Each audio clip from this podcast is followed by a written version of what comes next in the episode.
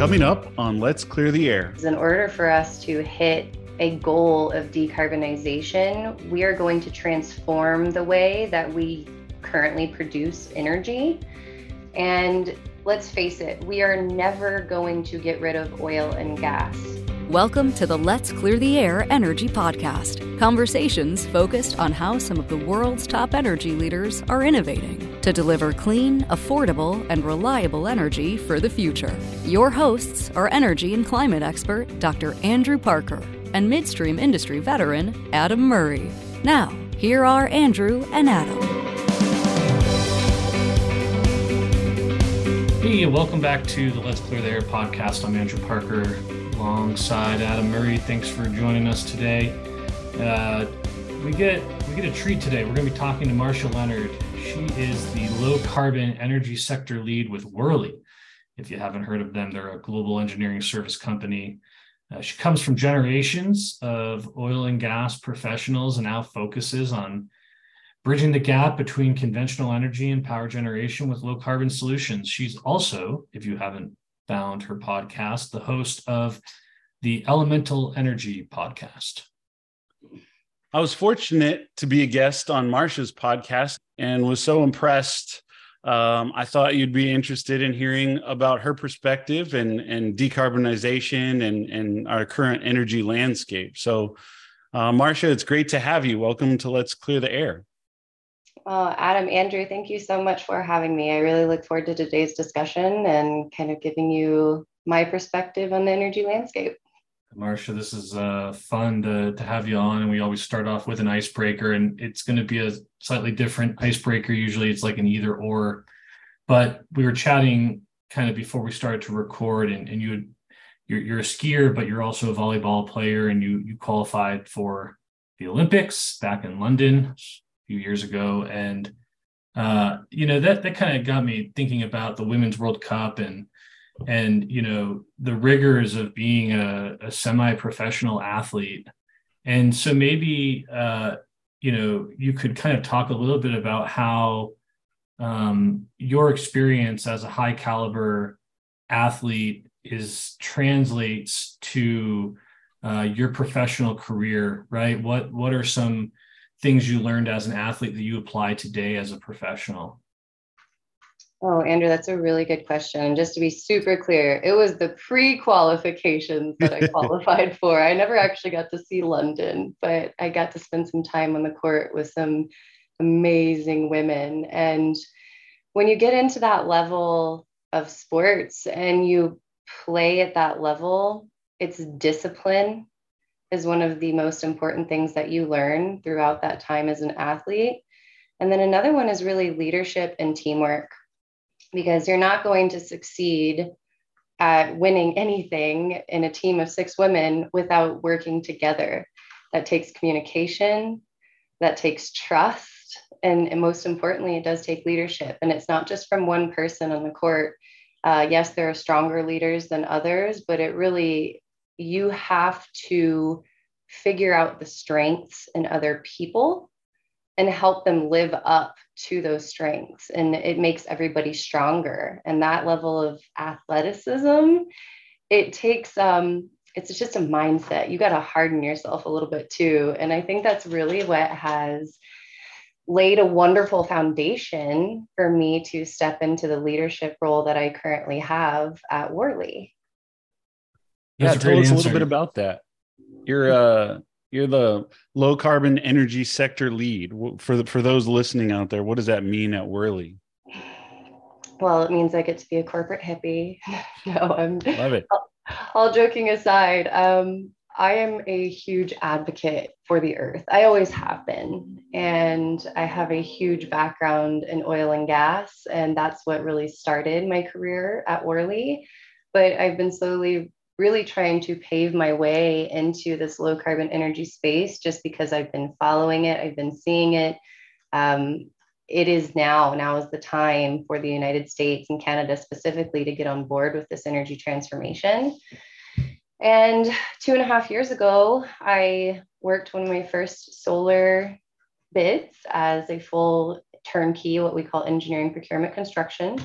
And I fell in love with power generation and stepped slowly into the power space at Worley. And when this low carbon energy sector position was created, um, I stepped into it wholeheartedly. And what I do is I lead our inside sales team or our business development team in going after low carbon energy pursuits. So, hydrogen, nuclear, renewables, um, solar, wind, geothermal, all of those subsectors fall underneath my remit. And now, when I say inside sales, I want to elaborate on it further because at this stage of the market in low carbon energy, it's not just business development. It's not just mm-hmm. putting, you know, RFPs together. It is really helping shape our internal offerings to have strong solutions to customer problems.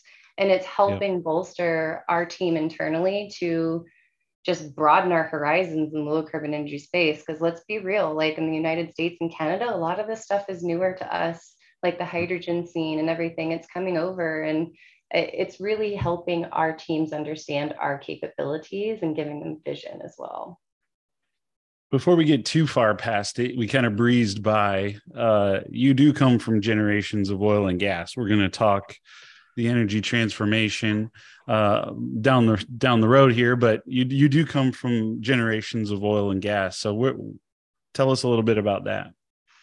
Yeah, of course. So three generations of oil and gas um, from grandfather who actually helped design and built and held patents for offshore specific blowback valves I have beautiful pictures of my grandmother christening a ship off the coast of, or right off the coast of Australia called the Zephyr 2 to help bring those blowback valves along with other offshore rig equipment out. Uncles who worked in an engineering firm to support onshore drilling operations. Nice. And then I myself actually stepped right out of college into the pipeline industry as a project coordinator. So, a lot of oil and gas background in my past, but I've always had a heart, like I said, for the earth and the environment. And I think it's really important to kind of share the story of how I even got further into this low carbon space. Is when I was working for the pipeline company, the pipeline construction company, I had to put together a remediation for a liquid line. A valve had been leaking for quite some time, and I got mm-hmm. to see this huge remediation specialists come out. Now, my degree is in molecular biology. So when I started seeing like the soil unearthing and I started seeing them put enzymes in and I started watching this process, my, my microbiome brain was being fed fully. And I was like, this is where I really want to venture. So I went into the environmental remediation space for a while, and that's where I really turned focus on making sure that pipelines were even more sustainable, um, helping clean up if they did have issues. But I fully support pipelines still because they are one of the most sustainable things that we can do for our environment. Yeah. Yeah.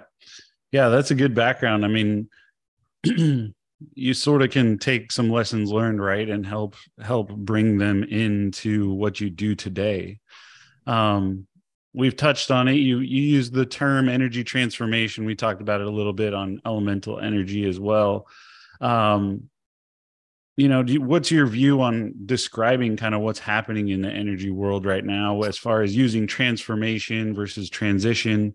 We've talked about it on this show. People use addition. How did you come up with using uh, transformation? I think that transition is such a harsh word when it comes down to nobody likes being broken up with. You don't want to transition away from something because it almost sounds like we're not going to be utilizing those things in the future. That's not the case. Uh, what it is, is in order for us to hit a goal of decarbonization, we are going to transform the way that we currently produce energy. And let's face it, we are never going to get rid of oil and gas. We still need it for polymers, for plastics, for fertilizers. And I really enjoy resource sustainment, which is one of the other reasons why I'm kind of in this space is to help sustain those resources further. But we're never going to transition away from them. We are going to transform how we actually do production and obtainment in upstream and middle stream but mm-hmm. we will never transition. Yeah. In my opinion. you you've you've said a couple controversial things and we're already 10, 10 minutes into this conversation. So you've said pipelines are sustainable. you've said we're never getting rid of oil and gas. Like, I mean, those are fighting words for some, right? Especially for someone who works in a in a, a low carbon energy space, right?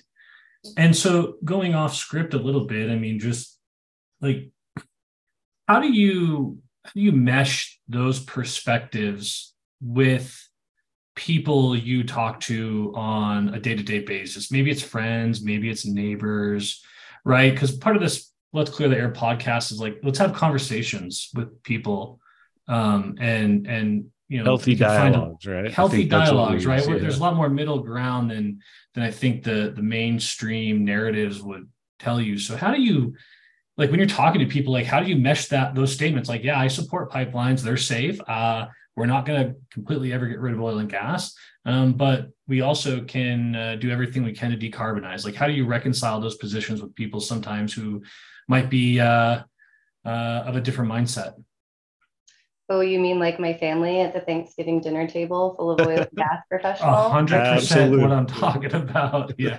where, where, who do you think gave me the nickname corporate hippie? Okay. like, there you go. Um, Love it. What I do to help bridge the mindset, because that is what elemental energy is actually all about, Andrew, is helping bridge the conventional mindset with a low carbon energy way of thinking. And what I do in order to connect with those people is obviously I listen to them. I always want to gain their perspective first. And then I introduce things that everybody has an impact from. Like, prime example, your cell phones. Do you know how many components out of your cell phone come from oil and gas? When I am trying to connect with people who are too far left on the green scale, I really help enlighten them to say, hey, the food on your table, do you know where the fertilizer is coming from? Do you know how that fertilizer is actually derived? Like mm-hmm. the Haber Bosch process with hydrogen, man, like it comes from natural gas. So I, I listen to them and I try to relate to them in a way that I see your perspective, but I also want to give you a different perspective and one that is steeped in oil and gas, but also in this low carbon energy world. That's why it's, I, I find myself being asked by many people to come in and talk about this because there's not a lot of middle ground in this space. And it's, it, it's really important that we do build that bridge. And a lot of that needs to happen externally. And that's how elemental energy was born, quite honestly, is out of a passion project to help bridge that gap. Do you do you think uh, do you think some of those talking points though are getting old?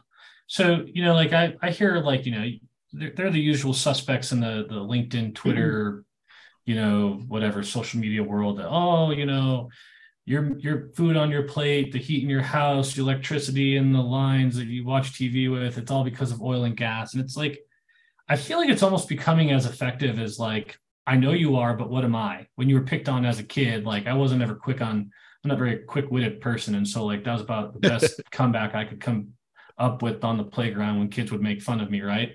And uh, you know, do you feel like that message resonates? And the reason I ask is because you know, uh, like one of the one of the other things that I've, I've started to try to talk to people a lot about are like supply chains and like feasibility, right? Like we need to absolutely be working to decarbonize our economy and our, our energy sources, but not going to happen in five years, right?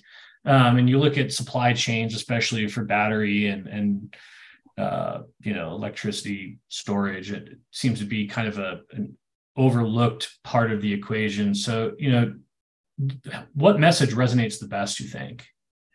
Well, it sounds like you are trying to convince people who might be a little smarter. So let's go a level deeper. okay. when it comes down, I don't know if they're smarter. That might be giving some of them too much credit, but sure.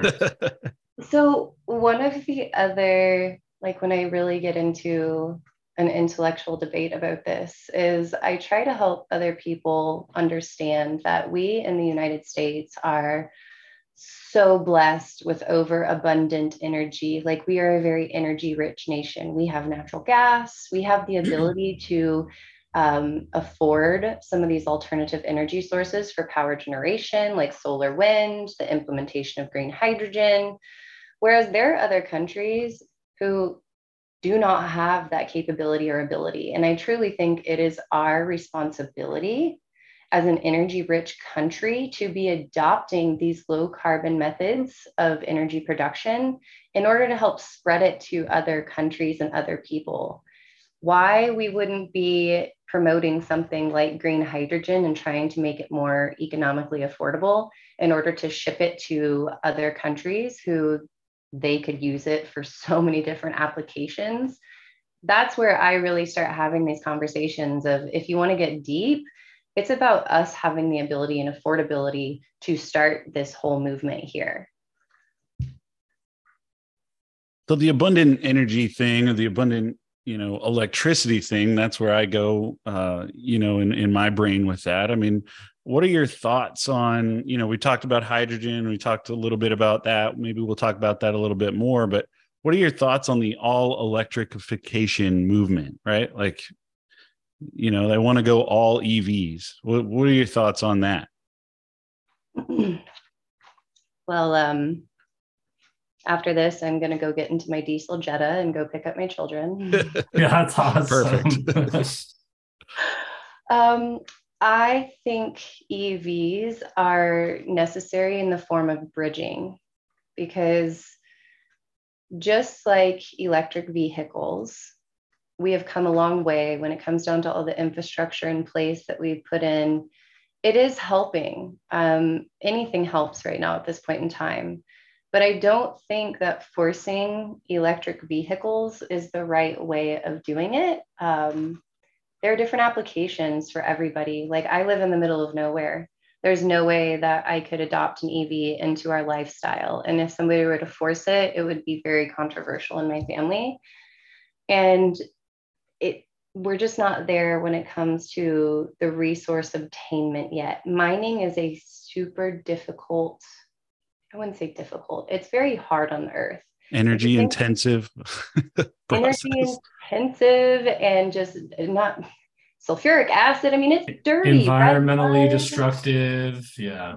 But but but i say that there is technology that is out there like right. Envita, which is using microbiology to create biotech that will help mine lithium. There are other things that are progressing and advancing, but yep the whole push for all electric is just not, you know what that's going to do is if they made everything all electric, EPA just regulated no more coal facilities by 2030. That, that ban would have to be lifted almost in order to try and meet the demands for the electricity. It's just not feasible at this time. Are EVs great for a bridging period?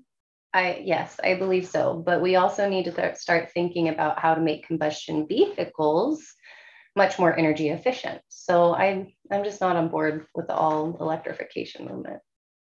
EVs are great on the golf course, but uh, I'm not ready to have one in my garage just yet, right? touche, touche. So we know that developing and hosting and, and putting together a podcast takes a lot of time and effort. Um, you know, we got a we got a good team behind the scenes here. Shout out uh, to those folks that are helping us out. But what exp- what inspired you to launch your podcast, and you know what do you hope to accomplish, and really kind of what's behind the title of Elemental Energy? Okay, if anybody takes any advice away from this podcast, this is it. Don't start a podcast. no, no, do start a podcast, but definitely, definitely surround yourself with a tribe of people that challenge you and elevate you and just take you to the next level. I have a group of women who uh, we we call ourselves the Pride because we're a bunch of lionesses. And what we do is we take our ideas and we throw them in a pot almost literally usually has a lot of wine and cheese surrounding the pot. But and we just really help challenge people and elevate and how elemental energy came to be is one of my best friends julie holly if you guys like real estate syndication or investing her podcast is top three in the nation right now nice. and when i was like oh maybe i should start a podcast she was like amazon mic already at your house done and i was like okay well i guess there's that and then she connected me with her editor who is another mutual friend and she does all my editing for me and gets it to all the right spaces. And I don't have to do much other than really be curious and find out who I want to connect with. And the whole basis of elemental energy I touched on was a little bit. Um, it got its name from being elemental. Have you, Andrew, Adam, have you guys ever been in a room where people are just talking over your head? Every day. yes. hopefully this isn't one of those situations, right? I am not six feet tall, like both of you. well, I just I recognize that when I was in a lot of these podcasts listening, because oh my gosh, I love Catalyst by Shayle Kann. I love um, the Power Hour. Like I really enjoy those, but it's a little too deep sometimes for people who are in that bridging phase. And I really want elemental to be just that elemental, simple. People can come in and they could, you know, listen to it in the background and pick up on little bits here and there. They don't have to be like, okay, I've got to, if I'm not listening, I'm going to miss a process step of how this actually works. I mean, I, I want to simplify decarbonization, elemental energy, simplifying decarbonization. Okay, let's do a roundtable um, you talked earlier about all the different types of, of low carbon energies that you interact with in your day to day hydrogen, nuclear, solar, wind, etc. So let's just do a quick roundtable and get your thoughts on on the uh, the sampler platter. And let's start with hydrogen because I don't know a whole bunch about hydrogen. It's probably the area I know least about. Um, you know, I think hydrogen gets a lot of talk a lot of talk about can we convert uh, you know midstream infrastructure right pipeline infrastructure and blue hydrogen it, green hydrogen blue hydrogen, hydrogen green hydrogen whatever. yeah all, so all. give us your give us your perspective on on the hydrogen scene can it can it be is it realistic to think it could be a mainstream fuel source down the road it is it's almost actually a mainstream fuel source when it comes to long haul applications. So they're really putting it into play in the maritime space. And it's usually they put it into the form ammonia. And what's going on with the fuel source, like people have talked about hydrogen vehicles, hydrogen fuel cell vehicles. Um, I, I see it more of an application in long haul transportation. That being said, it's just going to be like the EV movement. They're going to have to put in all the infrastructure to support it. So when that is, I really don't have a good idea, but it will be in 18 wheelers before it's even more prevalent, I believe, in public transit. I mean, there's already hydrogen buses in public transit. So I don't see it as being one of the um, personal vehicle fuel choices for transportation, but it's already being applied in several transportation spaces right now. Marcia, we got to take a quick break. We'll be right back. This podcast is brought to you by Let's Clear the Air, a public education campaign of GPA Midstream Association and GPSA Midstream Suppliers. The midstream industry helps power the lives of 330 million Americans by working around the clock to provide reliable energy, counteract climate change, and strengthen our country's economy. Let's Clear the Air is about promoting a constructive dialogue on the future of energy. Learn more and join the conversation at letscleartheairnow.org. Now, back to Andrew and Adam. What about what about nuclear? Nuclear is one that for me I get really excited about. Um, I think if you really want to get serious in a short period of time, um, especially when you start thinking about small modular reactors and, and a lot of the technological advances in nuclear in the last few decades, to me, this is this is the one I get most excited about. So I'm going to ask you a question. Why do you think we stopped nuclear power as one of the main resources. Oh gosh, I'm going to sound really stupid. Uh, uh, an unfortunate series of accidents. Yeah. Like Three Mile Island. That's not stupid. That's not stupid. Cost. I, I, I don't know. I, I, I guess I could give you three or four answers, but they're probably all dumb. No, they're not all dumb. It's the general population's perspective. They yeah. think Chernobyl, they think Three Mile Island, they think Fukushima. I mean, these were horrible incidents. Mm-hmm. Do not get me wrong. They were incidents that we have to take serious consideration for learning moments to be pulled out of those instances. But unlike oil and gas and chemicals and fuels, where their impact is a lot more sneaky and pollution happens in a much longer time frame. These nuclear incidences are quick they affect people rapidly and it it just it happens in a much more impactful manner. So it's actually a lot less impact like if you if we want to talk death per kilowatts it's very low nuclear is very very low when it comes down to um, injuries and accidents that are actually associated with it. It's very safe and it's taken those incidences or those incidents to transition into even making more safety redundancies in nuclear, which now they're even more safe. I think the Don't common put nuclear reactors on a fault line. Yeah, that's generally a bad idea, right? Well, I mean, it speaks to like the it's the the common denominator here, right? Is is NIMBY, and I think you know, yeah. not in my backyard, and I think that a lot of these alternative low carbon energies are starting to run into the NIMBY principle, right? Where it's not just, I don't want a nuclear reactor behind my house.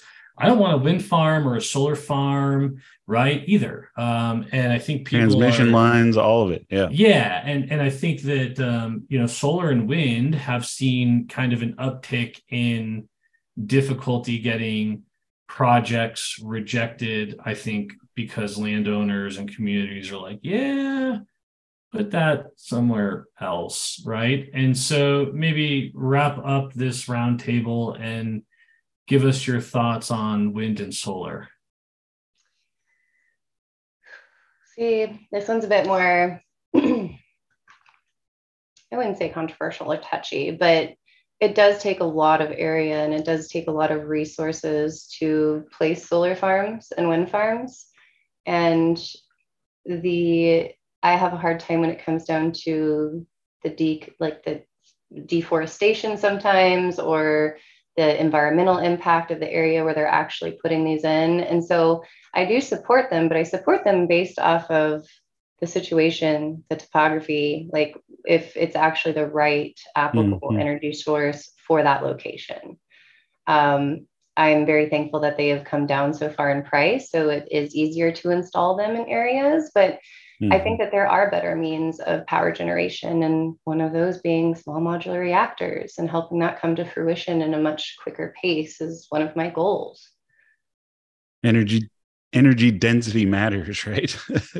um, well, we'll we're getting on. We usually keep these about a half an hour, maybe a little bit longer. I think we're running up on that. So I got a couple questions, and then and then we'll uh, we'll ask our final question that we typically ask. So, you know, through your podcast and our podcast, I think we get we get pretty lucky to to talk to a wide variety of people and I suspect you've you've come across a great deal of innovation as we have, um, but probably in a different in a different realm of the energy industry. So, are there any emerging technologies? You know, we just talked about small modular reactors, but are there energy any emerging technologies that you've come across that are exciting to you and and what really gets you going when when you start to quote a project for your day job well, I'll leave my day job out of this one um, because technology selection,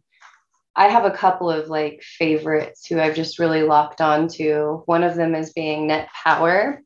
Net Power actually, it is a oxy-combustion cycle based off of natural gas. And what they have done is they have created this process that burns natural gas, but they carbon capture all of the emissions from it.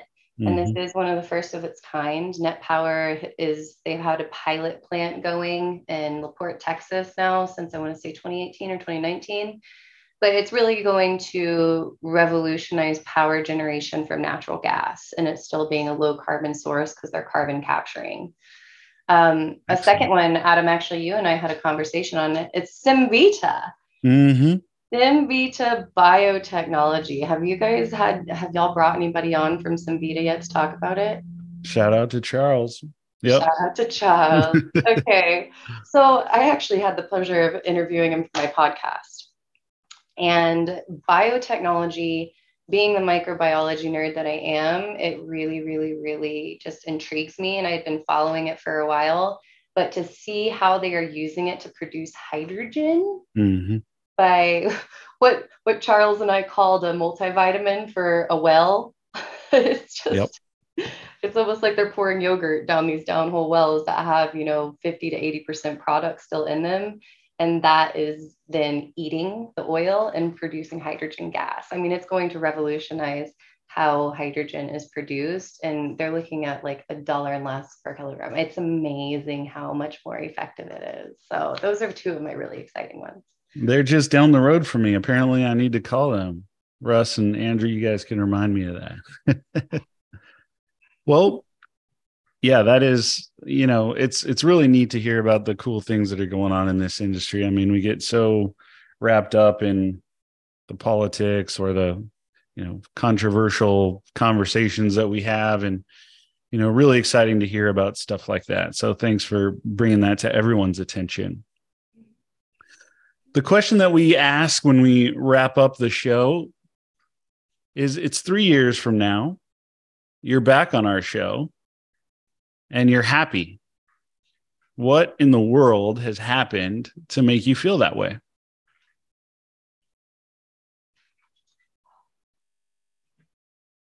Does it have to be energy related? Not at all. You tell us. What in the world has made me that way? Um,